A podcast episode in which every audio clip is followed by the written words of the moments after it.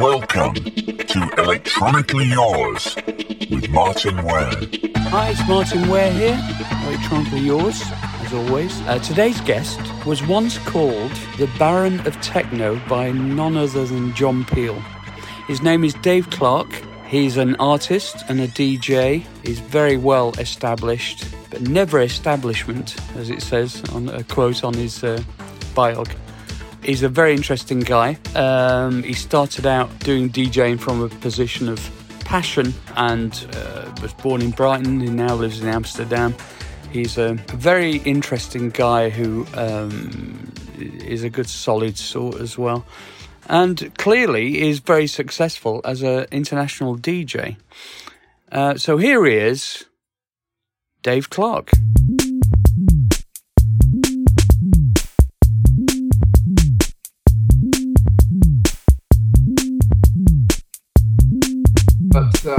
Things are pretty good.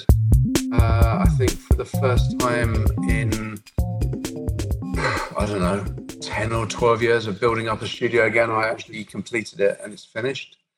Um, and that means I've the, the final touch. Well, actually, another final touch came as a gift to me, but the final touch was uh, the proverbial uh, Mathmos lava lamp. And when you have when you have the Mathmos lava lamp in your studio, then you know that you are complete. That's and it. and and I've even drawn up precautions and actually managed to find the 28 watt halogen bulbs, which are technically illegal over here now because obviously everything's LED. Obviously, the way the lava lamp works is all about heat convection. So, Oh, right. and that's why it's 28 watts. It's not 30 watts or 20 watts. It's the design of it. Right. And I managed to actually get another six or eight light bulbs for that. So I should be good for the next 10 years because I don't have, I don't have brownouts here. So yeah, so that's, that's good. Yeah. Good. And what what what does your studio consist of? I mean, you have to go into exact Are we- are we- Are we on the record now? Is this this part? Of the Yeah, we're thing? recording. Okay. Um. So yeah. Um. So my studio is probably completely the opposite to yours. I mean, your studio to me looks like a Swiffer nightmare uh, of keyboards gathering dust. Um. And I've only got two As- keyboards. I've only got two. Oh, keyboards. okay. Uh, but lots of deburring jacks and, and GPO things probably necessary as well. Yeah. Um, and I, well, I, I, I learned playing piano when I was a kid, and it was a little bit traumatic for a variety of reasons. Firstly, they had this trend as a child that if your hands were small, they would put like champagne corks in between the fingers to extend them. Yeah, yeah, yeah. So I had that for a little while. I never had the champagne though, so it was like a double bugger. Um, um, but I was a kid, and then I actually found it strangely and bizarrely too emotional to continue with, and the piece of music that sort of drove me over the edge, which then sort of sort of became some sort of storytelling template for part of my life was actually you might remember it because you're a similar age to me, I think. Um, and uh, that was the summer of 42. Oh, yeah, I remember that. And every time I played theme tune, not like Dennis Waterman, but every time I played the theme tune, it would break me down in tears. Not because my playing was that bad, it wasn't that good, but because I was reading the music and the piece of music somehow did something to me. So I really couldn't continue playing the piano, um, and I didn't want to. And then my father then got um, some sort of organ uh, with record inputs and outputs, and he had a lot of technical equipment.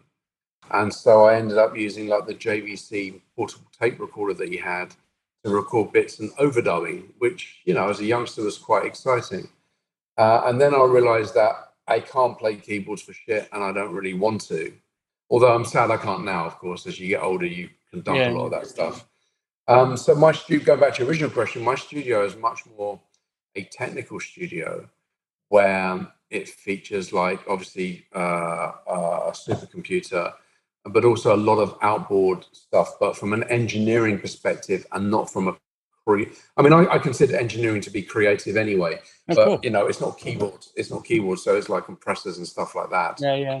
Um, and so that that's how my studio is based. And it's like a sort of Star Trek, everything operatable by myself in one position.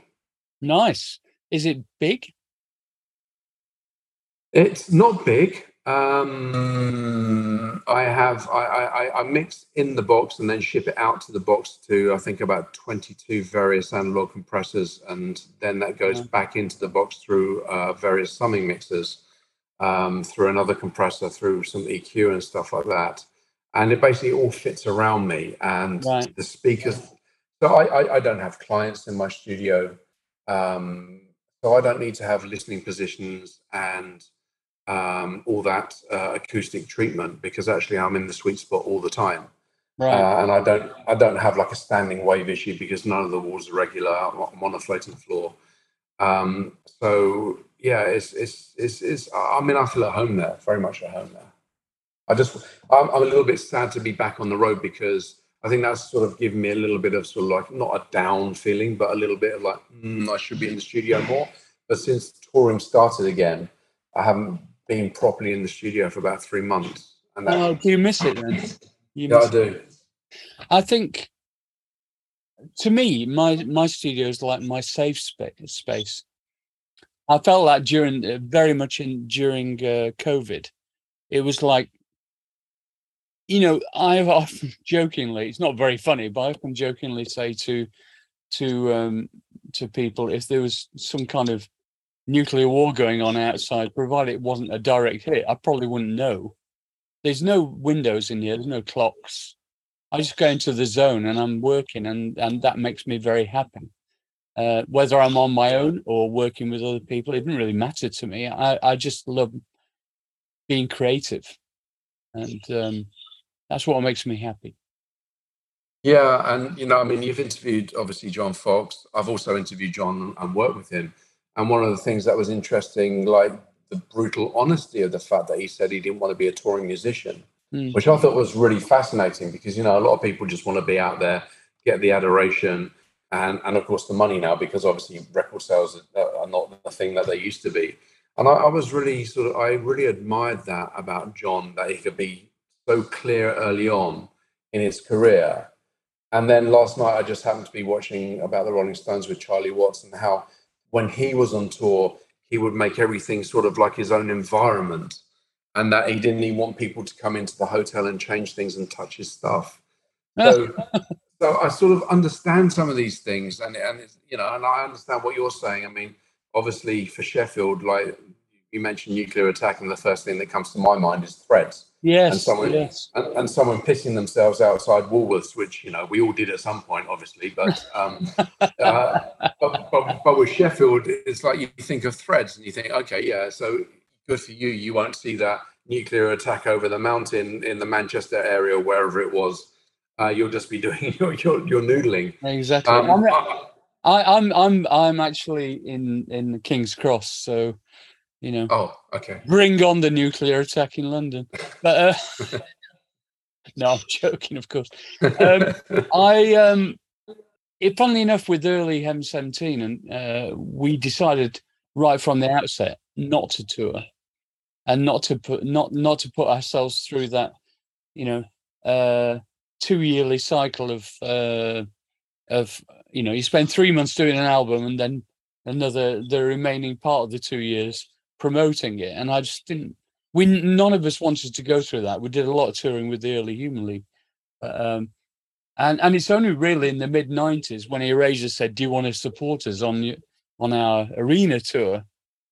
And we said, "Well, we never had- we never done it," and so we did, and now we've been doing it for 20 odd years, and it's like So, do you think you made a wrong decision before by not touring at that moment? um, financially, yeah, Yeah. we were offered like a million dollars to to do about five dates in California Wow. about that time because we were kind of hot hot stuff for about two weeks, and uh, I- a I bit wish- longer. I I'd say, have I'd say a good bit longer there. Uh, no, I meant in America. In, in America, I Oh, mean, okay. you know, when you're hot, hot, yeah, yeah.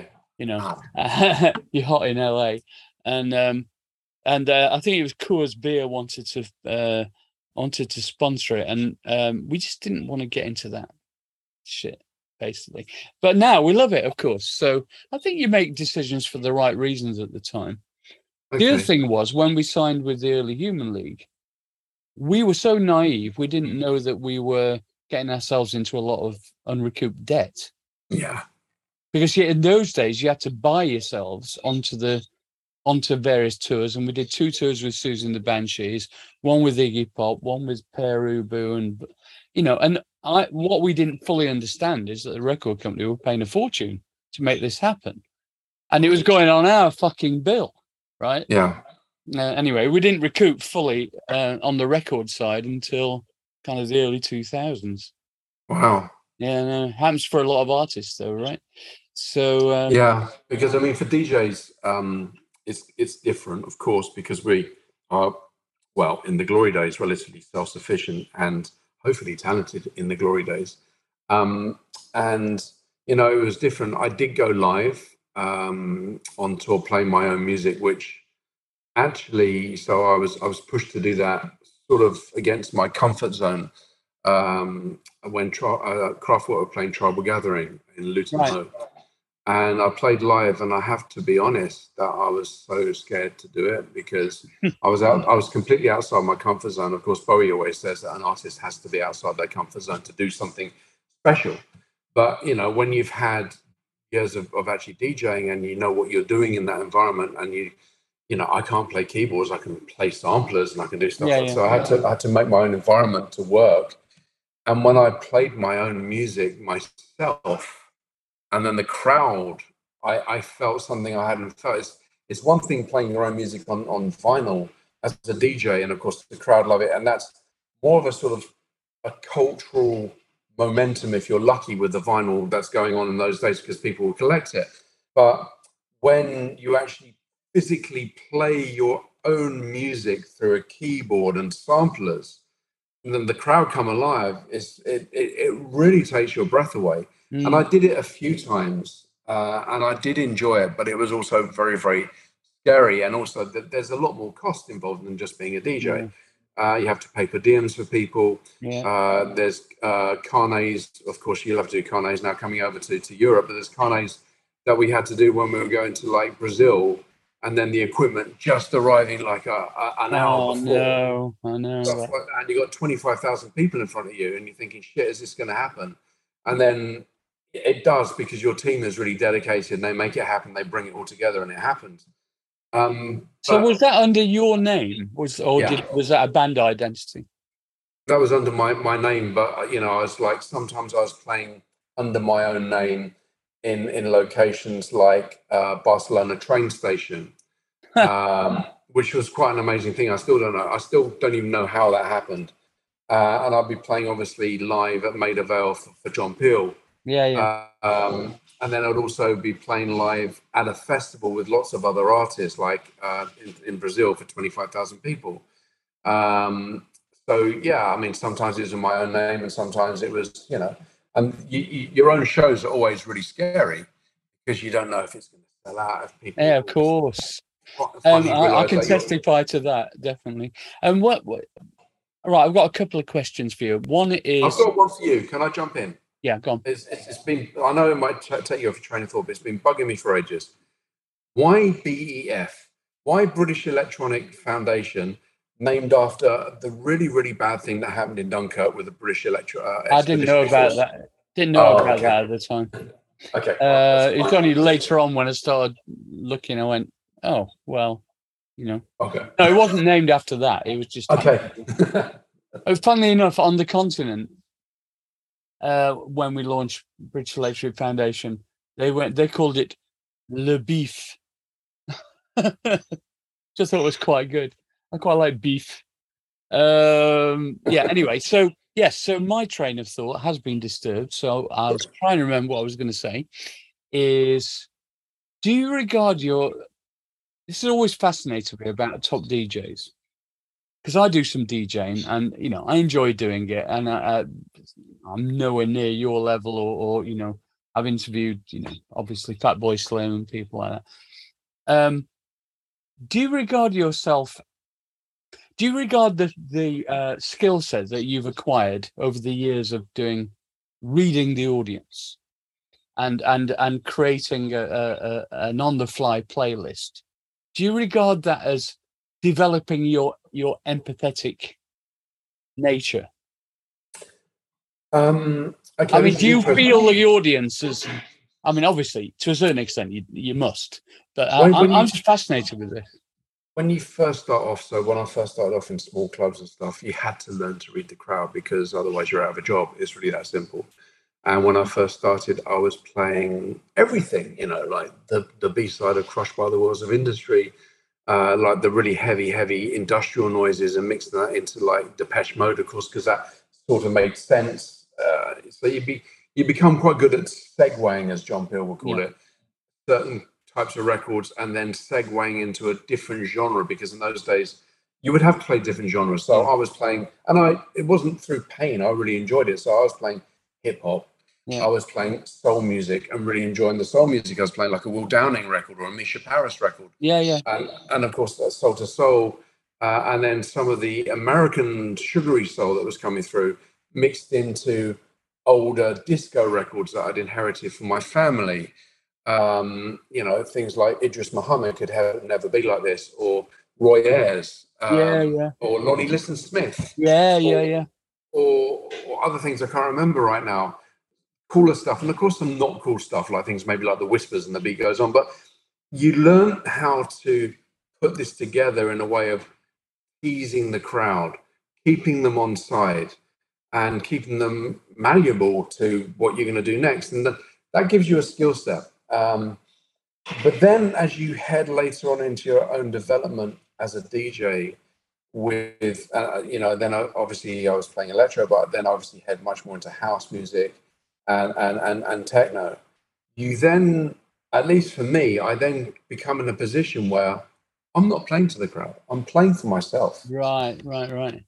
so there's, there's there's there's no empathy that I feel that I am entertaining the crowd giving them what they want I I'm doing- saying. Yeah, I'm doing it specifically for my own enjoyment.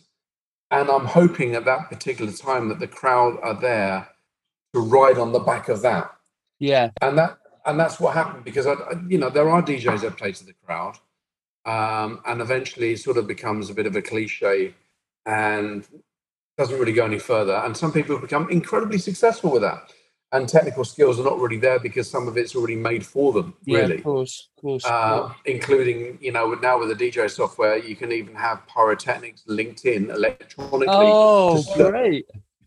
To certain things that are happening. So it's almost like play. It's almost like some of the artists playing with the tape in the background. Um, so so when I DJ, yes, it's on the fly. Of course, you have certain things like I will normally have a certain selection of tracks that change a little bit for a month or two or three months that I start off with because I know the frequency response and what they give me because I never sound check and what it gives back to me. So Yeah. I know that oh, there's a floppy bass. I need to tighten up a little bit, and that's so I know that.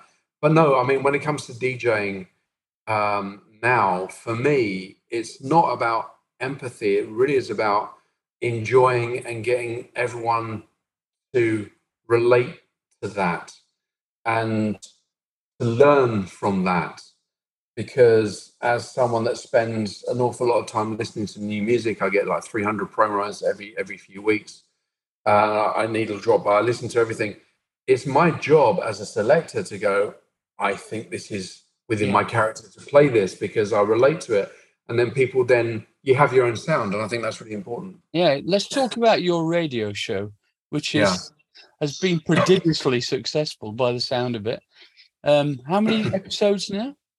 I have two radio shows. Um, so I have White Noise, which was running on off the back from a radio show called Technology that I used to do in Brighton, one of the first web shows. Uh, that was also broadcast on on various different FM uh, radio shows, like four at the time in in, in the mid to late nineties, but also on on on the internet. And then I signed my second album to Skint, and I had to stop. I had no space with touring, radio show, and making an album, and actually go through a divorce as well at the same time. Shit. So something had to, something had to give. Uh, so that was actually the radio show, and it was the right decision. But radio has always been really important to me. So my radio career started off with festival radio in Brighton, Well, actually, it started off in my bedroom, uh, recording adverts on cassette, playing records, and overdubbing them, uh, and pretending I was I was a radio sh- uh, station. Uh, sorry, you just you've just gone off uh, visual for a second. Uh, let me see what's going on here. Yeah. Um, so that that so it started very early in my imagination with with John Foxx album Metamatic and Devo and stuff like that, and then Festival Radio, which was about Brighton Festival, gave me a chance to do a radio show. And I was like fully into that and I loved it. And then I realized that actually radio is vitally important to me.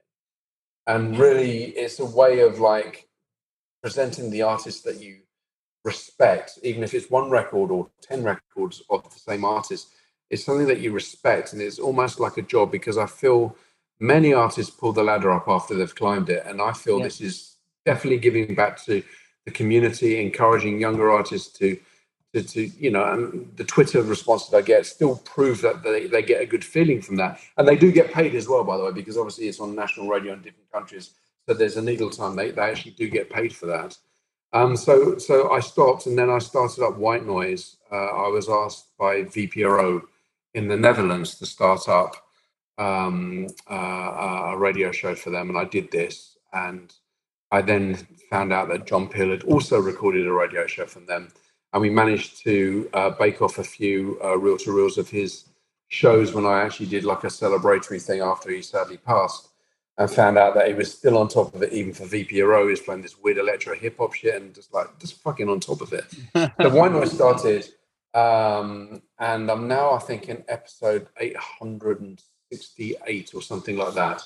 Um, and I've done live broadcasts uh, at Sonar and other places as well in the past. And uh, I, I gave up working for VPRO because it just wasn't working for me. Although I'm eternally grateful for them doing it, and I learned a lot from a guy called Gerard Waldorf, who was like the guy that wanted me to do it, and his musical knowledge was really, really good. And I enjoyed being in an environment where he says, "Have you heard of Wolf Eyes?" I was like, "What? No." yeah, Just that, and then you learn about loads of different things. I'm always wanting to learn.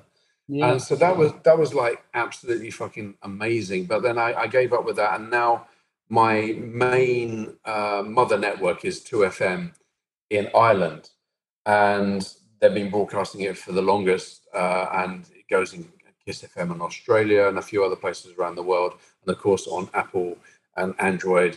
Uh, which I think most people, I don't think people listen to the linear format anymore unless you're in a car. I think, or unless you're a Yeah. painter, unless you're a painter decorator during the day and you're listening to you know whoever's presenting the after. I don't think people do that so much anymore. I still do because I love it. I have the radio on in different places and different stations all over the house, so I can just dip in and go, "Fucking hell!" Henry Rollins is playing this. Um, uh, Mark uh, Mark on on BBC Six is playing this. It's exciting. But I also do another radio show which 2FM asked me to start because they know that my musical width is really uh, it's something that I'm passionate about. I, I love music.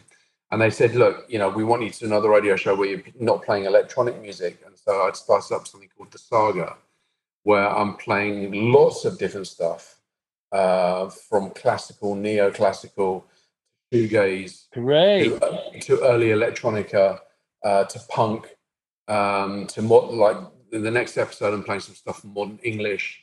Um, and uh, Kate Bush from her 2005 album, which meant a lot to me. Yeah. Um, you know, like that sort of stuff, mixing it into Mercury Rev. And I'm actually doing it live. So it's not like pre programmed and I speak Right. over it live. So if I fuck up, I fuck up. It's that simple. I and love don't- that though. I think Yeah. I've got a theory that people really like the fragility of artistic endeavor. They Yeah. like they like they like when we perform live and okay we don't fuck up very often, but occasionally we do. You get a People cheer. seem to like it. You Uh, get a know, cheer, they, right? they prefer it. They think they're there at a special moment, you know. Um, but um, I I've told this story before, but it's worth repeating. There was when we first uh, went to Paris with the early Human League. Uh, we heard this national radio station called uh, Radio Nova, I think, or Nova Radio, whatever. Yeah, I've been there. Yeah. Right. Is it still going? I'm not sure, actually. Anyway, the, the, th- for the listeners, it was utter 100% eclecticism. Yeah. And they had no DJs. So all you get is Oh. a, a, they had a, uh, back in the day anyway, they, they had no DJs. They just had a time check on the hour. And it was just a seamless blend of you never knew what was coming next at But it, but it flowed. but it flowed. Uh, so you'd have, you know, like fucking Edgar Varese, followed by uh, some really heavy dub plate reggae, you know, At least that's very Follow- exciting. followed by some really cheesy Europop, followed by the most heartrending kind of Baroque music. All, I mean, literally, I had no idea what was coming next. And I, And that's the way it I've should be. always had a fantasy about I would that is the radio station I want to tune into. And Yeah. it, there are and, uh, there must be one on the internet somewhere, but but and it was so well done. It was just beautiful. It's all about the music, you know. No, I mean, when I first came to the Netherlands, there was something similar, although there was a DJ, various different DJs there, and it was called Kink FM. Right. And um, that was really incredible where you could, they played my music next to uh, like maybe I'm the Walrus by the Beatles into something completely different. And I was like, this, this is how music should be. And, and that's what John Peel was. And I, you know, but, but this is how music should be, I think, for listening musicians.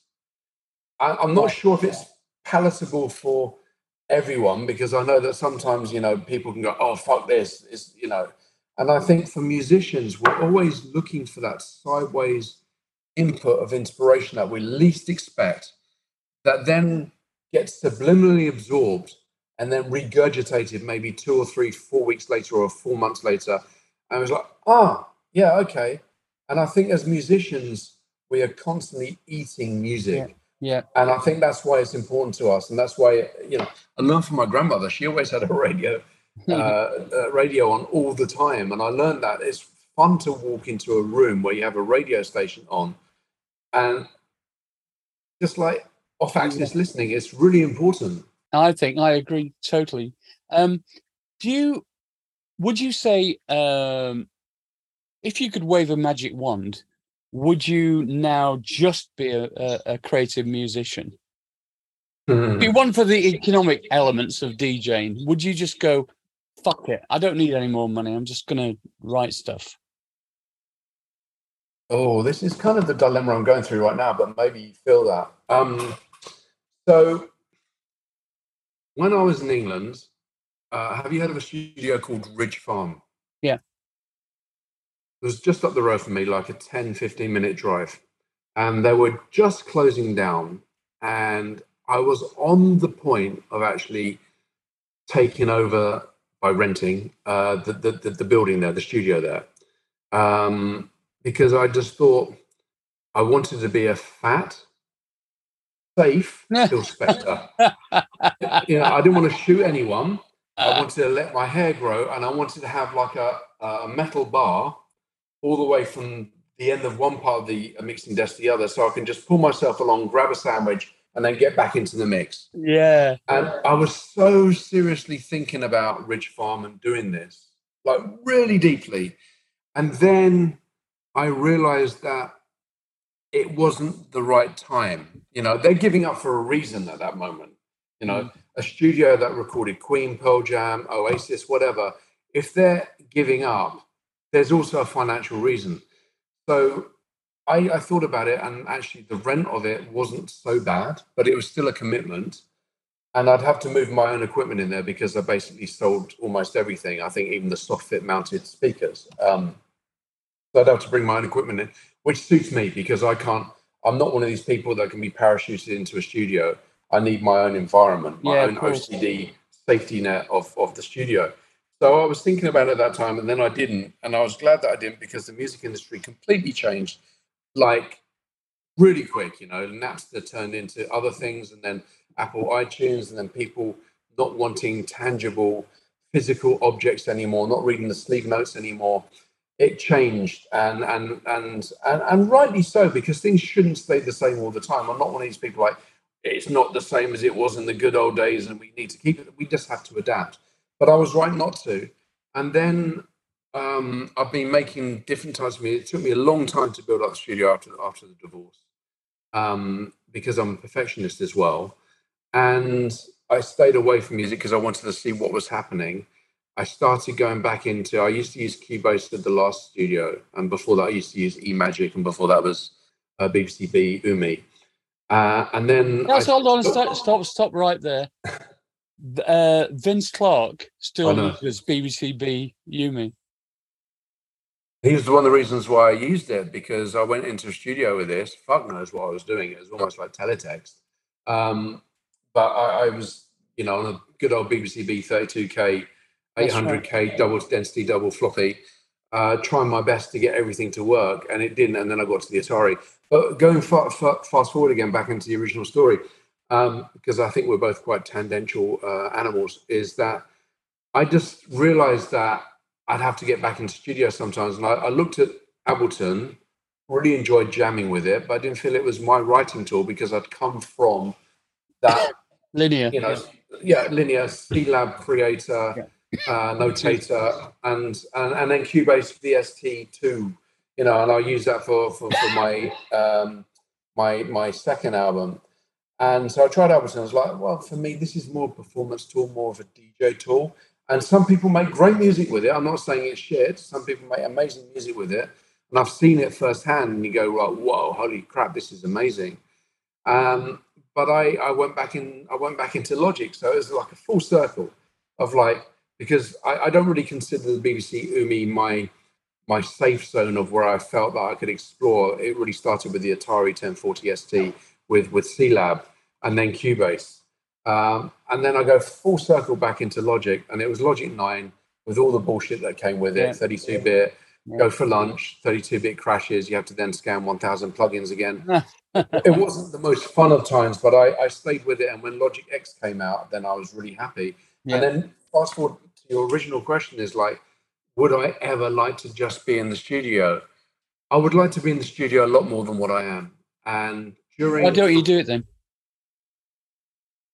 it's kind of I'm at a dilemma point right now, uh, and I, I'll explain more. So during Corona, it happened at a perfect time for me. Uh, I, I, don't do this to rub people's faces in that they had a deserved, uh, an undeservedly hard time, but it came at the perfect time for me. I was talking to two very uh, cool older ladies here that are artists and fashion designers, uh, like in their late 70s, early 80s. And I was like, ah, I kind of feel like I need a sabbatical. And they yeah. said to me, don't have a sabbatical as an artist is like sand running through your hands. You lose the time, you don't do anything, and then you've lost that time. And I thought, wow, this is these these women are experienced in life, experienced in being artists. I should listen. So I took note, and then Corona happened. And then all of a sudden, I actually had the sabbatical, which I really did need. And I caught up. I'm going to go a bit John Foxy here. I caught up with all the sleep that I'd missed over 30 years of intensive touring. and for the first three months, my sleep pattern was really, really strange. And then all of a sudden, everything started to click into place. Even toiletry timings were actually of a normal human being. Because when you reverse your clock all the time and you're traveling all the time, yeah. that's really bad. Really bad. It, it's really bad. I'm feeling it now. Um, and some people managed to break through. I didn't do drugs. I'm not one of these people that ever did drugs. And obviously, that's good for me. Um, but some people can do everything. They can do drugs, they do this, and they still break through and they can make it 55, 60. But for me, I've been finding it quite tough. And um, so, yes, uh, fast forward, uh, rewind a little bit to Corona. And I was then working with a classical musician in the studio. Finally learning about mic placement, ribbon mics, and and all the beautiful things that a microphone preamp can do, and discovering different preamps from like a Crane Song to a Millennium to other preamps and all the beautiful things they can do with the tonality of a microphone in the same way that a camera body does to a lens, you know. And I really learned off that and I really fucking enjoyed it. Yeah. I really got deep into it. And finally, the computer that I, I got just before uh, Corona kicked off was was the new Mac Pro. Yeah. So I moved from the old Mac Pro to the new. I call it Parmigiano actually because it's the grand cheese grater of all time. and Parmigiano is like insanely brilliant. And finally, I'm pushing it to its limitations because I feel always comfortable when I get to the limitations of a machine. I feel like I'm using it. Yeah. Whereas before with the old Mac Pro, I couldn't break through it. I just wasn't enough space to do what I really believed in. And then with the beginning of my first album, which is called uh, Rhapsody in Red, which was like a sort of piss take as I was sort of known as the Red Series, but also I was a fan of Gershwin. So, and I used to work in a classical music shop. So I thought I'd just meld the two together. And the things that I was trying to do then were like a, a basic but cool JV 2080 or 1080, whatever it was, and trying my best to do things and make it sound as real as possible. I can now finally do. And on top of that, I'm working with a violin player who's incredibly talented. We work together, uh, performing live at Charles de Gaulle Airport for. Oh for yeah, I read about this. Yeah, it sounded Yeah. really cool, man. France, uh, for France 2. And then we did Le Grand Échiquier, which was a bit of a cheesy moment for me, but it's okay. Well, we did Carmen Burana. I always say Carmen Barata because it's so cheesy. Um, and, and we did Carmen Burana and with the Paris um, Opera Orchestra. Uh, and then she, because we worked together so well, she was coming to the end of her studies. She was introduced by a mutual friend. She was coming to the end of her studies. So she studied musicology at the Sorbonne. Uh, she studied in New York and she also studied in uh, the Royal College of Music in, in the UK. Uh, and I said, okay, we're going to do Gustav Holst. And then two weeks later, after we decided to do that, Gustav Holst then gets taught to her, where he taught actually uh, at the Royal College of Music. So all these things syncopated. But then she committed to living over here Right. uh, for, for like a year when her studies finished. And then Corona happened at the right time for that. And so we worked in the studio and working on sort of a, classical album where I've actually also tried to be multifaceted, multidisciplinary by incorporating my photography as well. yeah, I've heard about that. You're, so tell me about. I did a lot of photography during lockdown. I, I, I spent all my time wandering aimlessly around central London, like some kind of, you know, 70s sci-fi film. Um, and actually, I think the my, my the publisher is putting out my autobiography. Might be interested in doing a coffee table book of the photos I took. I got one amazing photo of the whole of Trafalgar Square in the rain, at two in the afternoon, with no cars, no people. Unbelievable. I mean, you, you know, if if a if a film location, they they would have gone, we'd have to do this in CGI. It could never have happened under any other circumstances. Yeah.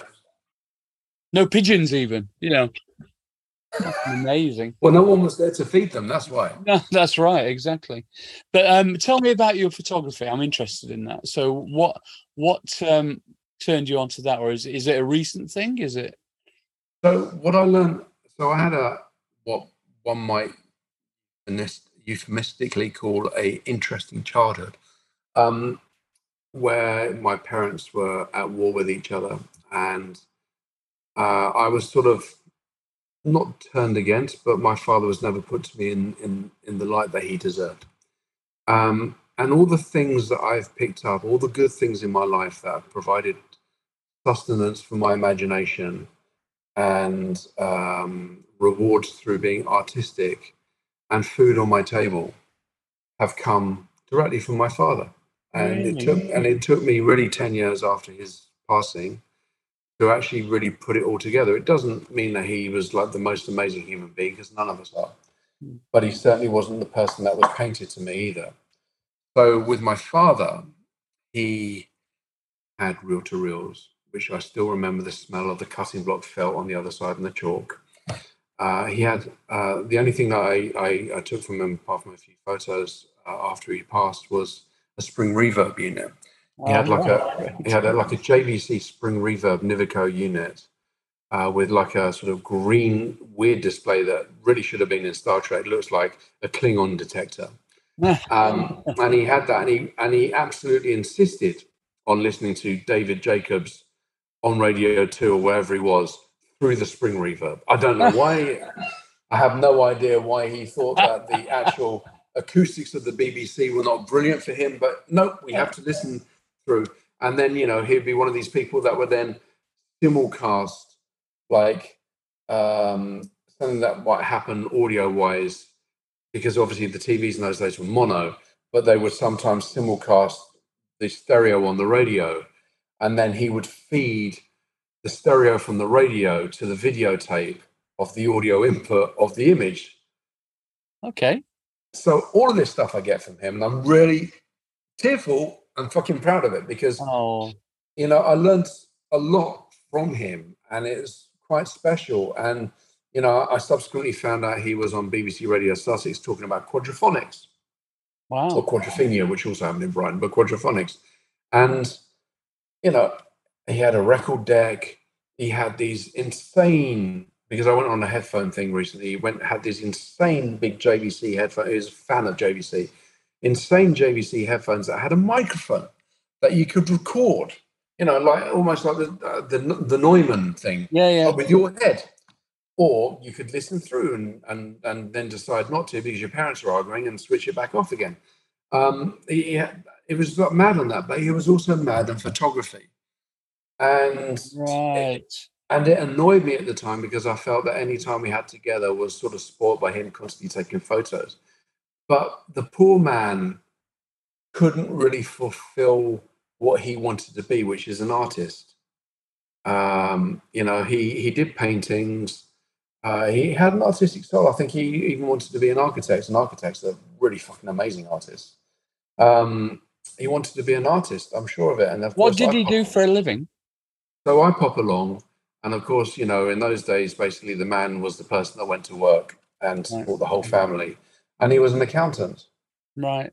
and he'd constantly have to go on the train to London all the time. He'd wake up at five thirty, walk to the station, come back about seven o'clock. You know, it's a tough life uh, to put food on the table, and I can imagine, you know, it's not going down a coal mine, of course, and it's not doing hard manual work, but still, it's a drain and Mm. it's a big responsibility, and it probably squashed his potential for maybe being the artistic soul that he was. And the, the one music that we shared was ELO. Actually, I got a, a big uh, regard for Jeff Lynne and, and how he produces music, and he also liked James Last, which I will never ever like. um, but, but, he also, but he also liked Tomita. So we yeah, have me too. so I would have these Gustav Holst again Tomita the Planet Suites on JVC Red Seal Records, and I would listen to it and be blown away. And then, of course, there was other stupid things like Meco, which was like the disco version of Star Wars, but again with like synthesizers. Yeah.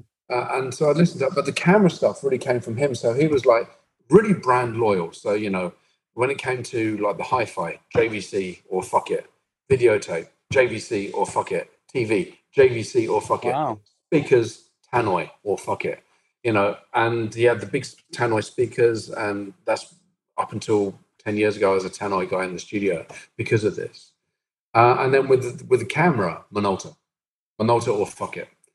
So he was like really brand loyal. And then he gave me one of his old cameras with a Rokkor 50 mil radioactive lens and a Vivitar Series 1 zoom with macro, I think 70 to 210, I think, which pretty fucking cool as a kid to have this. But in those days, you have to develop film Yeah, or develop it yourself Yeah. and it costs money. Yeah. So I'd have this amazing equipment, not quite knowing, in those days there'd be like a like a little sort of like a, a little dial here that you had to then get it in the center of the square, so you got the light right, and then you'd have like the central focusing thing where you'd have to get the light right, and then you didn't have a choice of ISO because it's the film that you could barely afford to put in the back of it, and then if the weather conditions changed, you might be able to do exposure compensation, but not really that much else. So and effectively, I just couldn't afford to No, uh, to develop film or to see what I was doing with it. But now Uh, you Oh, well, yeah, yeah. yeah. But at that time, I, at that time, I just couldn't, and then I had to make a decision because I was supporting my own uh, uh, family at the time, um, and I had to make a decision: is it going to be music, or is it going to be camera? So I had to sell the camera. Uh, and then the iPhone comes up, and all of a sudden, I start my interest comes up. I'm lucky enough to, even though my face is better for radio, I'm lucky enough to have actually been photographed by some incredible uh, photographers, including Rankin, and you know, none of these guys are very good at jokes, you know, so I never smile in a photograph, but I'm really intrigued as what the equipment they're using, why they're using it, what it does, constantly talking about it. And then, say for example, with the Sparks, one of my favorite albums uh, has a photographer on there, which I only recently discovered, like Jared Mankiewicz, uh, who's Oh, oh, oh, hold on a sec. I've got something to show you. One sec.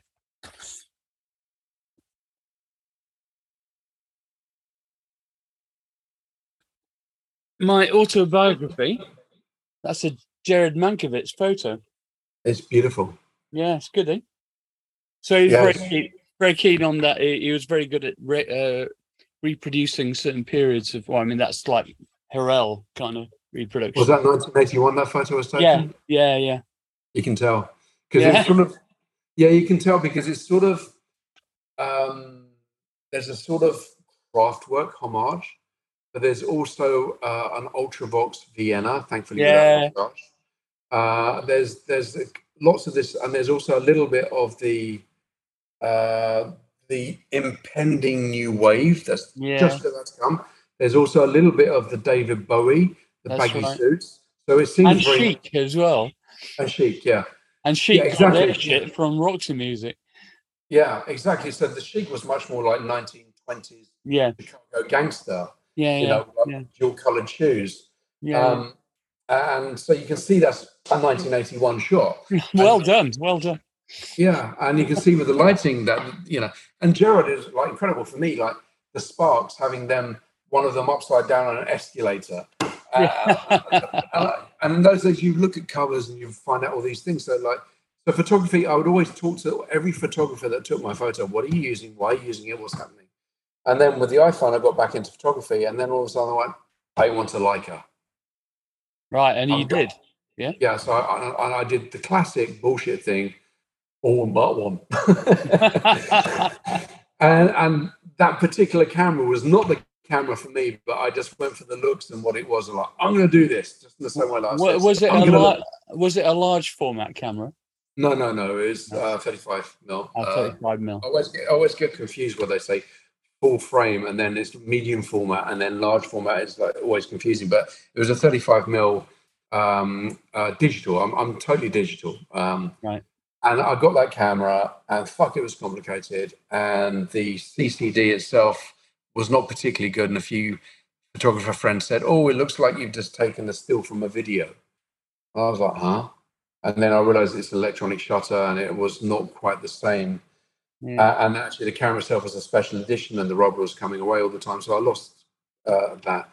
But then I swapped it for uh, a Leica Q2, and the Leica Q2 was the beginning of really pushing me into photography because it's fully automatic or fully manual, or half automatic, half manual yeah. or you can choose whatever aperture priority, shutter priority. You can choose to log. I, I, I always actually let the uh, camera choose ISO. Actually, maybe that's lazy. Maybe that's the DJ version of sync button, but I like to do that. But when it comes down to manual Depends focus, how much depth of field you want, I suppose. isn't it? yeah, and this is a fast lens. It's 1.7, so I can really get some depth of field. And then I, with the Q2, I then got my confidence back and belief, and then I went fully into the whole thing, and then go for really fast lenses like 0.95s, 1.2s, 1.25s, and really enjoy depth of field, and really enjoy the shallow focus point, and trying to nail it on the eye, and then. That, you know, and I really enjoy that. And the, I did a photography, a photographic project for this hopefully this next album if if if and when it comes out soon. So Have you got a? Uh, have- you had uh, exhibitions?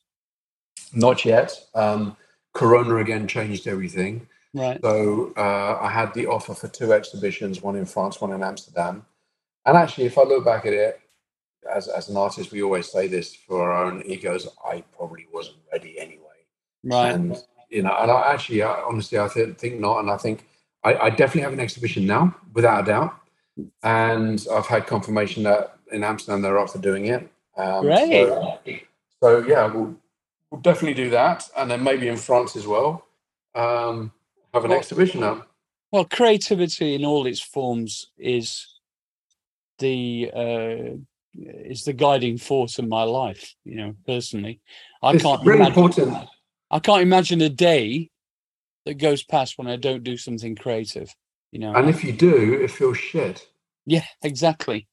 It feels like you've just wasted Exactly. whatever it is is in your head. And even sometimes, like sometimes, um, I mean, obviously, you can go to a keyboard, you can play stuff. I can't do that, right? But sometimes I go into a studio and I feel I don't feel creative. So what do I do?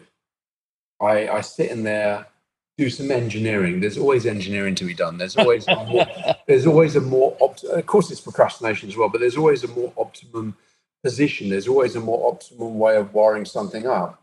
There's always a better way of doing something. There's and of course with my computer, I'm constantly doing systems admin. I have like 1,800 plugins and constantly have to keep on, con- on top. Constantly have to keep on top of that. And I'm now on the latest operating system for the first time ever in the last eight years because I always leave the latest operating system on Yeah, my yeah, yeah. for ages, and I'm Yeah. dreading Ventura because I'm already seeing warning signs coming up. Uh, exactly. so, so, so I'm constantly doing all of that all the time. If I and I feel that that's actually a good day for me is just noodling as well because and then then I find new people doing sort of tutorials or interesting uh, reviews, and then I get like a little bit of like sideways inspiration from that. And then I I used to watch. I don't really watch Dave Pensado so much anymore, but I used to watch a lot of Dave Pensado, uh, and that was always interesting. Like, so constantly want to be in there. And then I also listen to like the Saga radio show that I've done in the studio, so that I get inspired by the music that I'm inspired by again. So, Right. You know, I, I- I can relate to that too. So, because you've obviously got an enormous amount of plugins, I mean, I've got nothing like that amount. Um, I mean, the you know the problem of option paralysis comes in. Um, no, no, uh, because I teach at school. I, I teach at the Harlem Conservatorium, and I actually teach them to limit themselves. right, So I said, what I want you to do now is just have 10 plugins. That would be three synths, some EQ, some compression, special effects. That's it. You use that.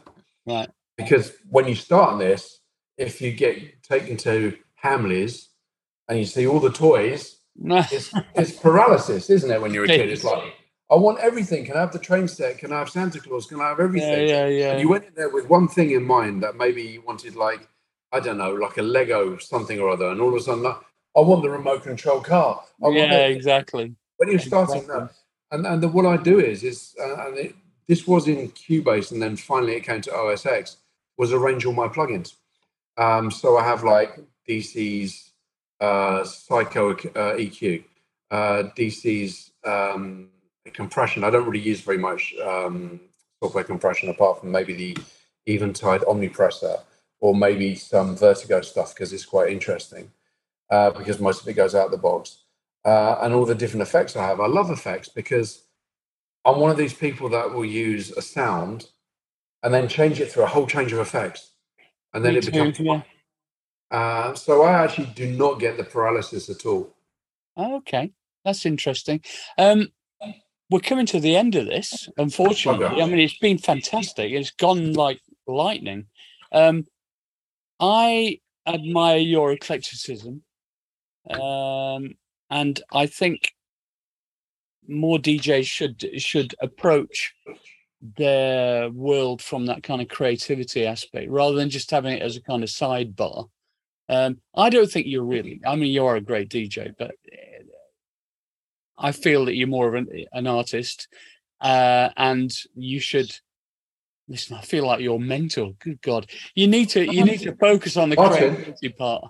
You you are my mentor because I have so many of your records, and you, you have inspired me over many many years. I know I was a little bit nervous about coming here because actually I, I've listened to some of your interviews and I thought, oh, he's this very chatty gentleman, and I thought, wow, he's very monosyllabic in in his emails. Is this going to be okay? Um, it was like Morse code almost. I was like, wow, um, uh, the the ASCII is being really really well maintained here.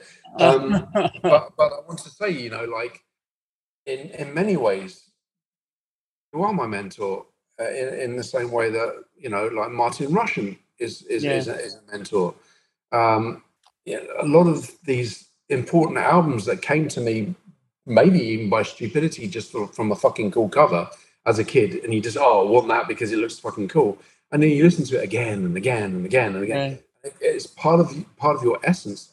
So in a way, you are a mentor. Oh, that's very kind of you. Thank you. I, I wasn't angling for compliments. I, I was just saying, you know, I do teaching as well. So I feel like uh, I think I think you need encouragement to to be the artist that you can be. You know, just do it. You know, psychologists have psychologists they talk to, Martyn. Yeah, it's true. It's true. It's true. I need some fucking psychologists. Let me tell you. Right, we're going to do the fun bit now. Okay. Which is the uh, the kind of smash hits type questions um, that I ask everyone. And actually, this started out as a bit of a light-hearted thing to end the podcast, but it's turned out to be the most a the most popular and b the most revealing of uh, of um, and an insight. And a lot of people really like it because they get recommendations and they can go down their rabbit holes of recommendations. And you you seem to be the sort of person who is eminently suitable for providing recommendations. So, your favorite film or one of them? Blade Runner, original. Oh, not not the alternative ending. No, I love the alternative, but you just said one film. Otherwise, yeah, no, it's good. No. You said four, I'd say Grease as well, and that will confuse the shit out of everyone. so I'm going to be cool. I'm going to drop the Grease. I'm going to go straight for Blade Runner. Your favorite book? Well, that's a tricky one because I'm not very well read. Um, that doesn't matter. I, I find reading only possible if I'm away on holiday for maybe three weeks, which hasn't happened for a long time. And the first week is downtime. Ah, man, that's such a difficult one because, like, I would say things like maybe the great British recording studios to keep it here, or maybe how music works by David Byrne to keep it within this context. Yeah, and that, these are the books that I also recommend my students to read. Right.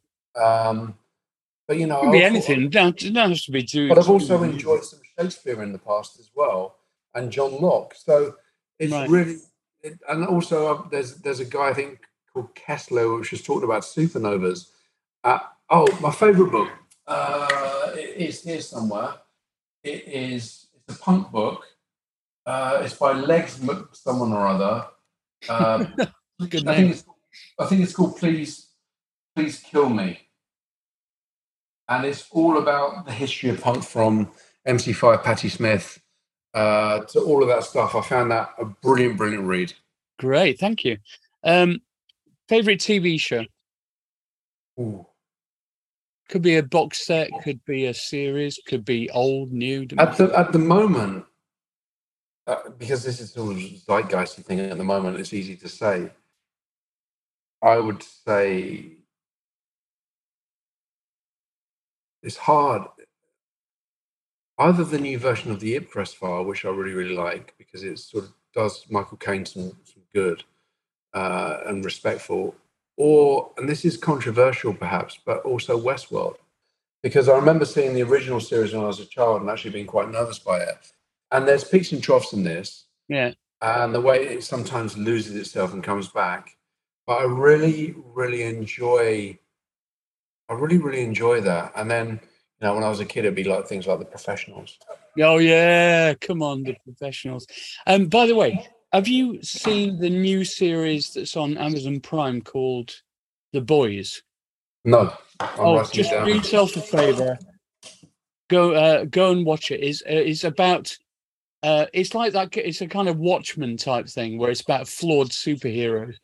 But it turns out it turns out that it's the, it's a corporation that's been breeding them for profit. Yeah. Oh, it's really good. It's it's the best TV series I've seen in a while. Anyway, um, which other musical artist or composer is your favorite? It's like asking someone that's into whiskey what's their favorite. It really depends on the, it really depends on the season, uh, what you're going through emotionally in life.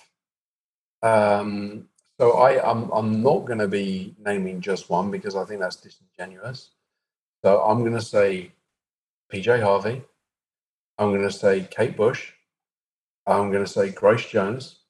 I'm going to say Nick Cave. Um, I'm going to say I can go on. Yeah, yeah, yeah. What about your favorite classical composer? Tricky, but I would actually go straight to Gustav Holst because for me, Gustav was my first introduction to techno. Um, Interesting. The fact, the fact that he could step out of the world, which was like Vivaldi, of looking at the four seasons of what's going on mm. on this planet, he was going full Pythagoras, going Yeah. outside, talking about the planets and bringing in Roman Greek mythology at the same time in such a way and giving a character to a land, a far off away planet. And that really, really inspired me. And of course, that was inspired sideways by Tomita, but also by a religious teacher at school uh, who had a load of boys in a room, in a darkened room, which is never normally the best combination for a religious teacher. Um, uh, and he played Gustav Holst, and he also put a black and white reel of film on that marred, uh, married everything together. Nice. So I said that. But then I also, you know, like um, Janacek. Oh, I Uh, love Jenufa. Oh, I saw that at the Royal Opera House, and it changed. It was like one of the big, kind of transcendental moments in performance that I've ever seen. Actually, thought it was beautiful. Sibelius. Yeah, Sibelius, all the early 20th century Russian composers. Debussy. Yeah, and Debussy. Yeah. Yeah, we're all on the same page, I think. It's very similar to William Orbit, actually. I mean, I had the same conversation with him, really. Yeah, I mean, because I mean, I know some of his earlier stuff, William Orbit, and I don't, I don't. I have to tell you, just disappeared again. Wait a second. Sorry. Um, don't tell him, um, but I'll still never forgive him for uh, what he did to um, Samuel Barber. Um, because I found, you know, I found that when I first heard Samuel Barber, I was actually working in the classical music shop, and it broke me down in tears. then I then I found out that it was like the theme tune for when presidents die in America, and then I heard what William Orbit did, and I love what William Orbit's done in other things, yeah. uh, like Energize and Prepare to Energize, and all that sort of stuff. I love that, but what he, yeah, Yeah, I, I li- listen. I kind of agree with you, but uh, I tell you one thing he did do classically is my favorite ever song uh, in the world is by uh, Purcell. oh Henry, Uh, uh, uh, Dido's L- Lament. I just think it's the best thing ever, and he did me that in an email, can you? Dido's Lament. You know, um, Okay. it's um, it's it, its real title is When I Am Laid in Earth. So it's like, oh, it's just the most heartbreakingly beautiful piece of music. Are you uh, a fan of. Are you a fan of Vaughan Williams? I am, of course. Yeah. ama- he, he did like a protest song about a fucking motorway outside Dorking. Did he? Yeah, Wow. Yeah, Vaughan Williams. I think he's much underrated. Um, yeah. not, Yeah. not necessarily in the UK, but internationally. Um, okay. Next question. Um, an epiphanal moment in your life?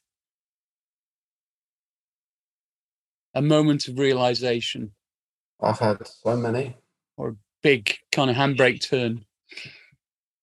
I've had so many. Um, really a lot. Um, some are personal, and I, I won't discuss here. Um, others are things like getting corona at the beginning of this and having double pneumonia. Shit. Um, being in a car accident coming back from a festival. Shit. Um, yeah, I've had I've had quite a few uh, moments. Was there anything positive came out of those? Yes, but quickly forgotten due to human nature. So you know, you have a car accident, and it really affects me. It's uh, uh, you know, I've, I've started to lose my vocabulary a little bit. I um, I got it back, uh, but I had like PTSD. Uh, I went to see George Clinton Funkadelic uh, perform live, and the bass was making me cry. Uh, I couldn't take it, and I love bass, and I, I had to get out, and I just burst into tears. It was just too much um, for my for my body. Uh, and then it was like, yes, I need to take things easier. So you take things easier, and then all of a sudden it creeps up, it creeps up, it creeps up, and you feel schedule again. And the same happened with uh, when I was sick with, with the double pneumonia. Got to take things easier because it's also your body saying, "Hey, what, the- what are you doing?" I mean, I had, I had a problem with my eye where they had to open it up and then cut it open because uh, I was just tired all the time Shit. um, being on the road for 30 years is tough. Uh, and some people seem to be made for it. And I think I had my time when I was made for it, but I don't think I am now in the same way. Right. And, and, and that was tough. And the worst thing about having something cut open in your eye is you can't fucking close your eye to look away. Wow. It's it's it's coming at you. This Oh my thing. god! Look, I don't even want to talk about it. It's like when Glenn was, Glenn had a you know whatever surgery and he was awake and all that stuff. They give you disassoci- disassociative drugs, you know, ketamine or whatever. And I just went, nope, not gonna do that. I'd rather be blind. Thank you. Anyway, um, okay, visual artist, favorite visual artist, or conceptual artist. Do you like visual art? Um, I You can have a cried. photographer if you want. I cried when I saw the Caravaggio in Malta. Right. Uh, it was a, a very dark room, uh, and yet the, I see things in the dark. That's why my photography is quite dark. It's it's my world in a way. And I saw in this dark uh, chapel church this Caravaggio with the light, and I just really felt the passion from the painter. Um, I'm going to be fucking cliche as hell here, but also comfortable because it really it does something for my English sensibility Right. uh, like the countryside that I know, but also because my grandmother had a fake of that picture. And in those days, we didn't have the internet. You just stare at shit and it just becomes part of you. Photographer, that's an interesting one because it really depends on my mood. But I will say Francesca Woodman. I I will don't say know her work. I, I, I came across her work for the first time ever by chance when I was in New York at the Guggenheim Right. and I walked in there, tears, felt whatever that person was trying to get. It came to me, couldn't speak. Wow. I was like, and I, I felt her energy, her transcendentalism, her etherealism that, that she was in between different realms of, of consciousness. You felt it. yeah. Bill Brandt. Wow. Wow. Bill Brandt. That's a good Uh, answer. Oh, Bill Brandt. Yeah. Yeah, Bill Brandt. Um, Dado. I like Dado. Uh, Sana Sam. Um, uh, I tell you what gets me is my, uh, my favorite, my favorite uh, artistic one uh, was for a while Annie Leibovitz. Uh, like her photos of like Roxy Music were incredible. Um, um, I think well, there's one of Bryan Ferry in the taxi, which I just think is like really, really cool. If my memory serves me correct. But the other person who I've been lucky enough to meet very briefly and take his photo, and he was supposed to take my photo, but we couldn't arrange it like 20 years ago, was Anton Corbijn. Um, from- Anton took uh, the when he was nobody knew him. He took some of the early pho- earliest photos of Heaven Seventeen. okay. Yeah. So Well, he was around a lot. That, Yeah. and he really worked it. Um, I, I can name you so many photographers, and I feel like by not naming them, I'm not doing the right thing almost. Because I mean, obviously Gered Mankowitz is another Yeah, one yeah, yeah, yeah. uh, yeah. because just his Kate Bush pictures, his Jimi Hendrix pictures, his Yeah, Rolling. Stone pictures, John Foxx, The Jam. You know, his, his pictures are like really fucking cool, and Yeah, of course, yeah, yeah. I walk through smash hits. Yeah. Um, I've still got a book of uh, of uh, classic photos from that period of smash hits. I think it was eight, 84, and it's all full of Gered Mankowitz and Annie Leibovitz and all that stuff. Anyway, and, and also Dave, David Bailey. oh yeah, Um, yeah, yeah. Um, and I had a chat with uh, Jean-Michel Jarre about this. I said, you know, did being with Charlotte Rampling change you from having your photo taken from David Bailey to Helmut Newton? And it was like, Right. yes, completely. Yeah, And Helmut, yeah. Helmut Newton, incredible photographer. Yeah, incredible. And Robert Mapplethorpe. Oh, okay, we. Go Yes, yeah, yeah. on. we can Um, go on forever. yeah, yeah. Um, which of your own work is your favourite? oh, the album that you haven't heard yet, and I'm not saying that because of that. I actually feel, I actually, so the last album that I did, um, the Desecration of Desire. I've listened. that for me that for me was like the first album album that I'd made, which is disparaging for some of my fans because obviously they like previous albums, but the first album that I made, like many of us DJs coming through making dance music, it was a collection of dance music singles with filler tracks Right. in my mind, right? So things like Tale of Two Cities, which was like about Chicago and Detroit, sort of pointing towards Dickens, um, to try and prove that I'm some form of intellectual, which I'm not um, like we all do when we name things sometimes. yeah, um, uh, wasn't really that. And the second album, I'm proud of, uh, which was Devil's Advocate. I'm proud of that. Uh, I'm proud of the Tom Hingston design. Uh, I'm proud of that. But at the same time, it was done through such a tumultuous time uh, emotionally that it, it has its scars. Yeah. And so this last album uh, that I did, which is available uh, a few years ago, Desecration Desire, I felt like finally my first album, album, album, album, album. And I don't listen to it. Uh, it's the first time that I wrote lyrics properly and not using like lyrics from Francois Rabelais, which I used in the past.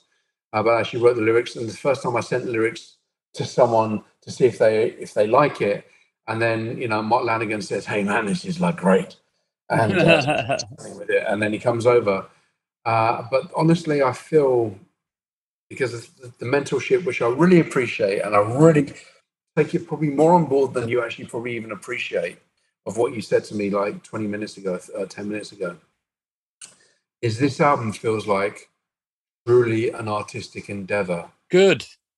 Do it. Where people probably won't understand it and think I'm trying to be really super clever.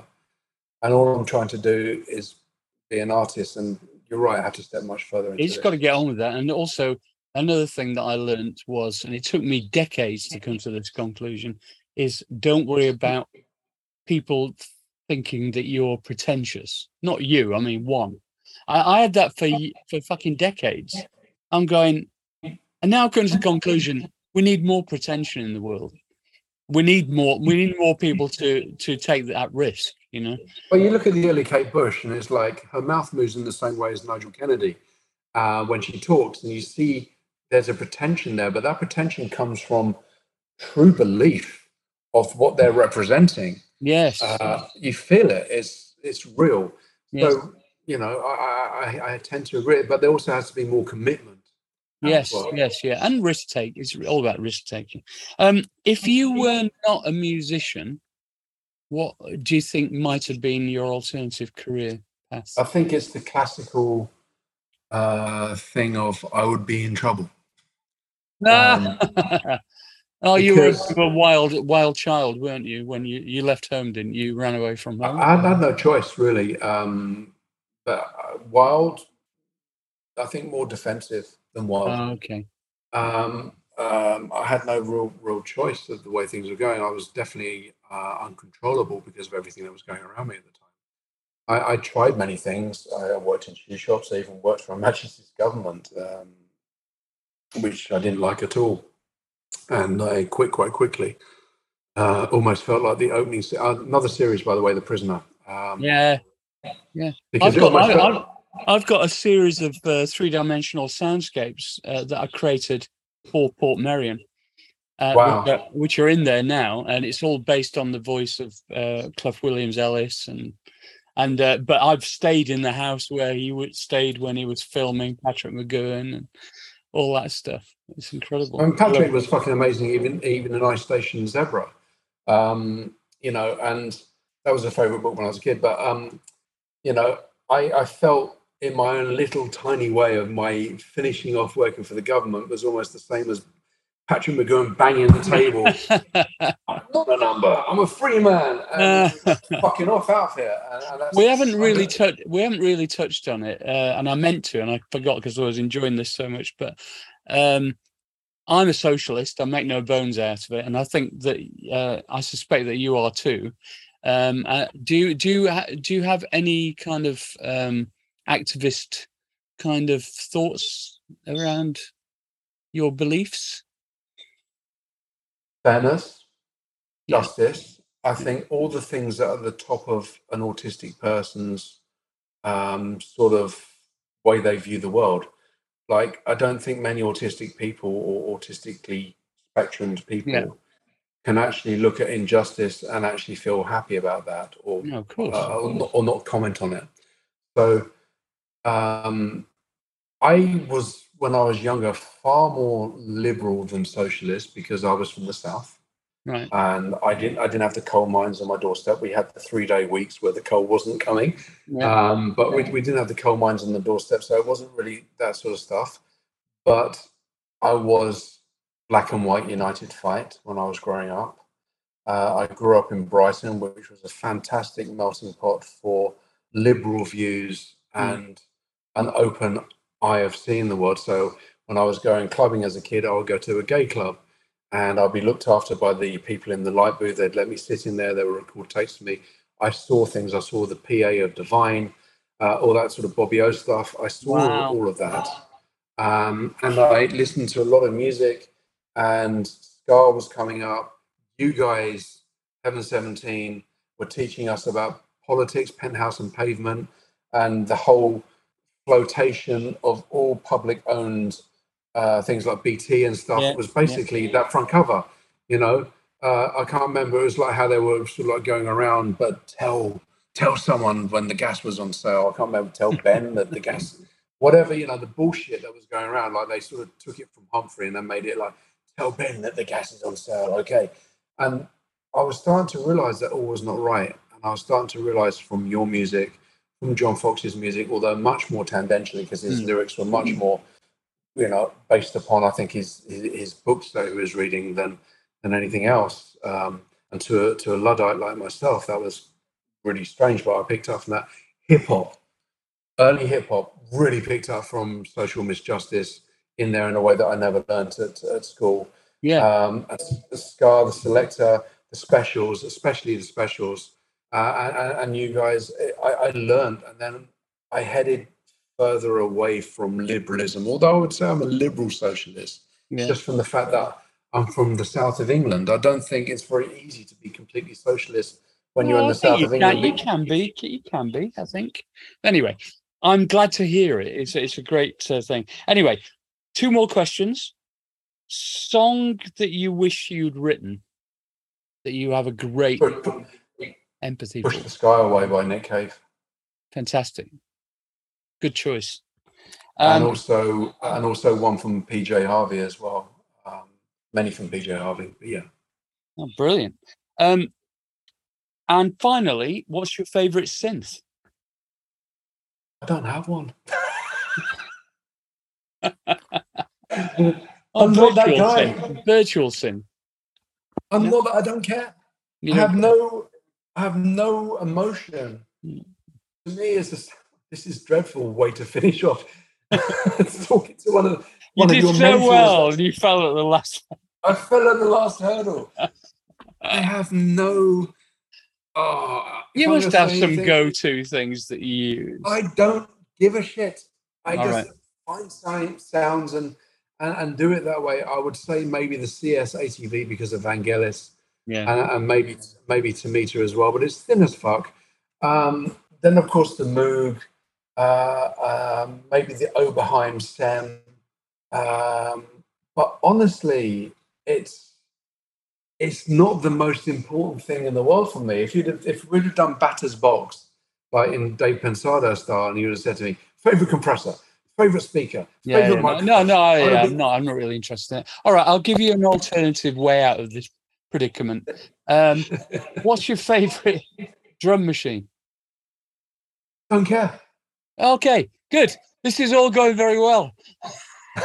I really don't care. It's like, I mean, obviously, you know, as, a, as an artist uh, that plays as a DJ, electro, the 808 is very, very important. The 99 is very important, but I don't give a shit where I get my drums from because finally, like I did in the beginning when I was sampling drums because I didn't have accessibility to Yeah. drum sets, uh, drum kits. Um, but now I can just mold and make anything from anything That's true. And I, really don't care. So maybe I start off with like a really floppy kick, whatever. It doesn't matter. I will just make it my own. So Yeah. I don't think oh, I've got to have the 909, got to do this, got to have the 808. Respect the 808 massively. Respect the 909 massively. Respect the 727 massively. My first drum machine that I had was a Yamaha RX21 that I would work at the shoe shop and pay five pounds or ten pounds every two weeks towards, and eventually he gave it to me for sixty quid because he didn't want to see me anymore. It was Ah, 120. But no, I I really have no no interest for drum machines. no, I'm- interesting. So, um, this has been an enlightening and extremely pleasurable experience for me. and me too. Um, thank you so much for taking part. Uh, this will be coming out very soon. So, uh, is there anything you want to plug? Do you want to tell us the title of your new album, or are you not decided yet? haven't decided yet, and I don't want to give it too much because I'm still semi superstitious of like if you talk about things too much in advance, yeah.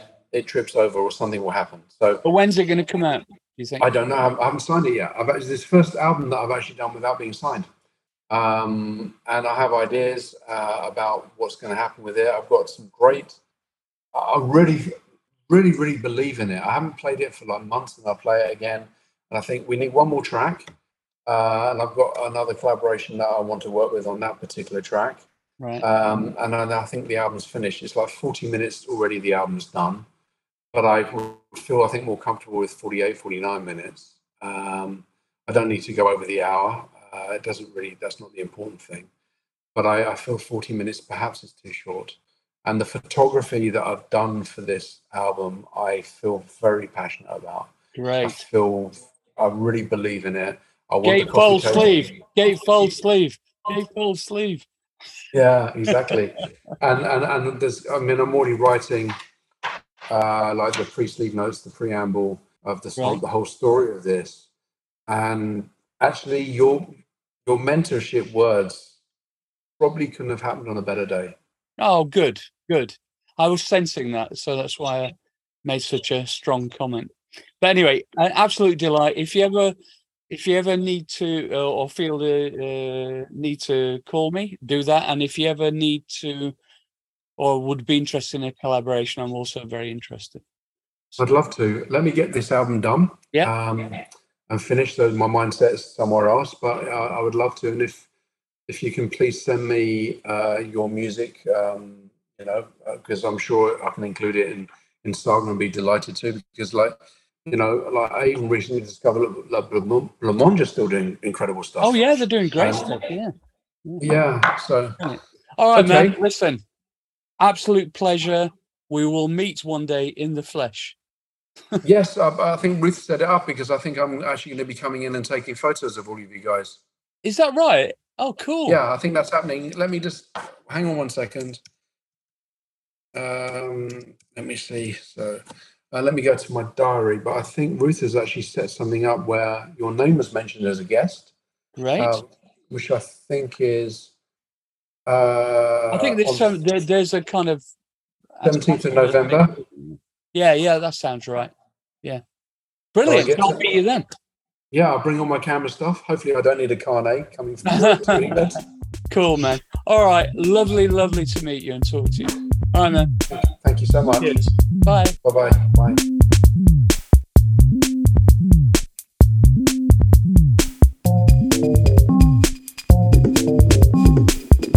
Well, that was pretty cool, wasn't it? It's interesting finding out about this world of, you know, the whole DJ scene exploded in the 90s and the noughties. And there, there are people who have got like kind of portfolio careers who are, uh, but make most of their money from just touring the world and making people happy by uh, doing DJ mixing, etc. live. And uh, Dave is a sweet guy, and I've got a lot of respect for his artistic intentions. He's very interesting, kind of stuff to do with uh, all artistic expression. And he's interested in photography, of course, and all that stuff. And he's, you know, done remixes for Inner City, Chemical Brothers, New Order, Depeche Mode, Moby, Left Field, Underworld. These guys don't farm out their stuff to uh, remixers unless they know the stuff that gonna, that's going to come back is right up their street. So yeah, I like to encourage creativity of all sorts, and uh, Dave is that kind of guy. Hope everyone's okay. By the way, we're in the middle of summer now. Uh, it's been okay so far. Things are moving apace in my life, anyway. I've got the autobiography coming out on August the 25th in all formats. Keep a lookout for that. I'm also doing some kind of audience with nights at various venues around the country. I'd love you to come and see me and have a chat. Uh, hopefully, you'll enjoy the autobiography. We're also going on tour with Heaven 17 all the way across America from the middle of September till mid October. Uh, so, our American um, listeners, don't forget to get tickets. Uh, it'll be well worth seeing. Uh, we're not bad live, I, even though I say so myself. We've we've really uh, been looking forward to touring America because we've never done it before. So we're going to make the most of this. Um, if you need to email me or want to email me, I'd be happy to receive your emails electronically martin with a y at gmail.com. And if you want to support keeping this podcast going and independent, uh, there's a patreon.com stroke electronically yours page um, where you can, in a small way, contribute financially towards uh, helping pay for the cost of doing this. So there you go. Uh, I'll have another great guest, hopefully, for you next week. Got somebody very, very exciting coming up, which I suspect will be the most listened to of anything that I've ever done, which is saying something. Uh, I can't divulge it yet, but um, you'll find out soon enough. So see you next week. Bye.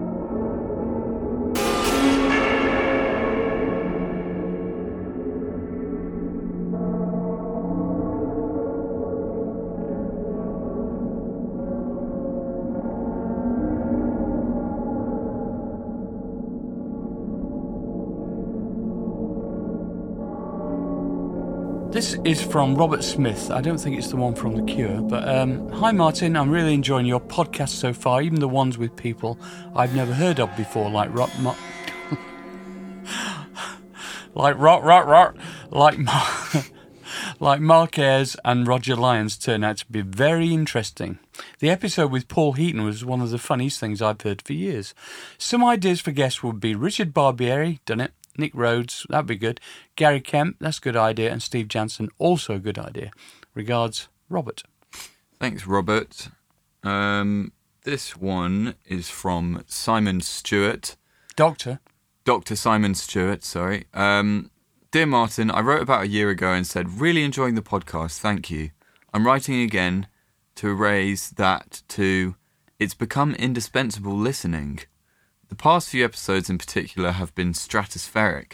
The interviews with Roger Lyons, Tim po- Tim Tim Tim Tim Pope, Tim Pope, and in particular Mark Ayres were fascinating, enlightening, and tremendous fun.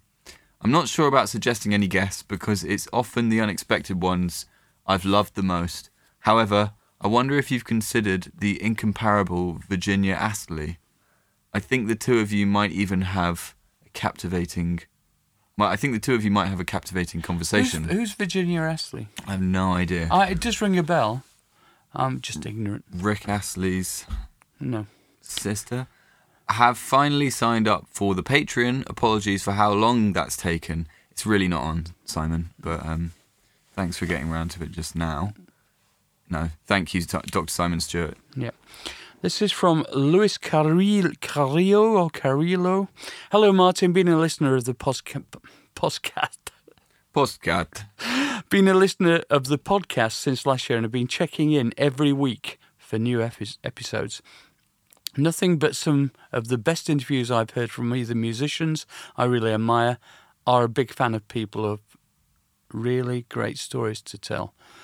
It's also been great to hear from you in these episodes, considering all I had prior knowledge of was your involvement in the early Human League lineup, Heaven 17, and your work with Tina Turner.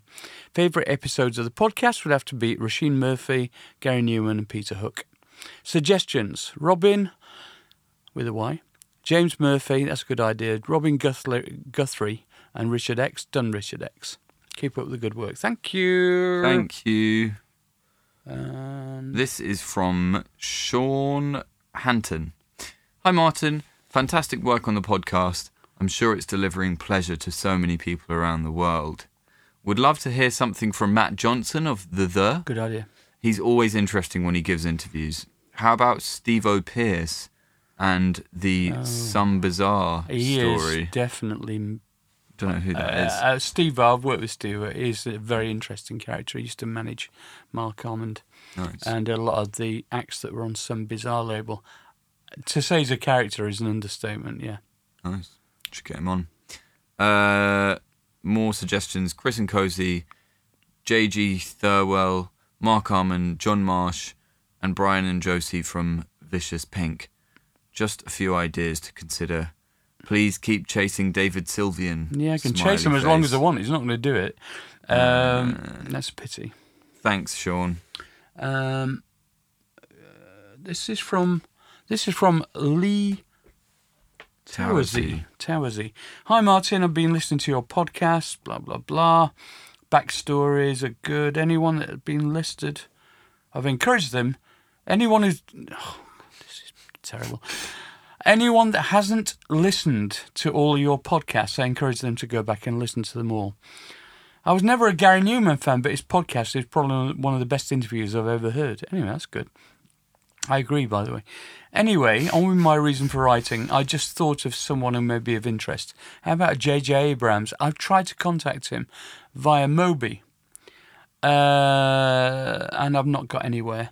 If you, Lee, if you you work for Lucasfilm on creature effects, which sounds very exciting, if you sick. if you can contact me, if you know any way I can contact him, I would love, love, love. I would love it if we could interview him. Like it a lot.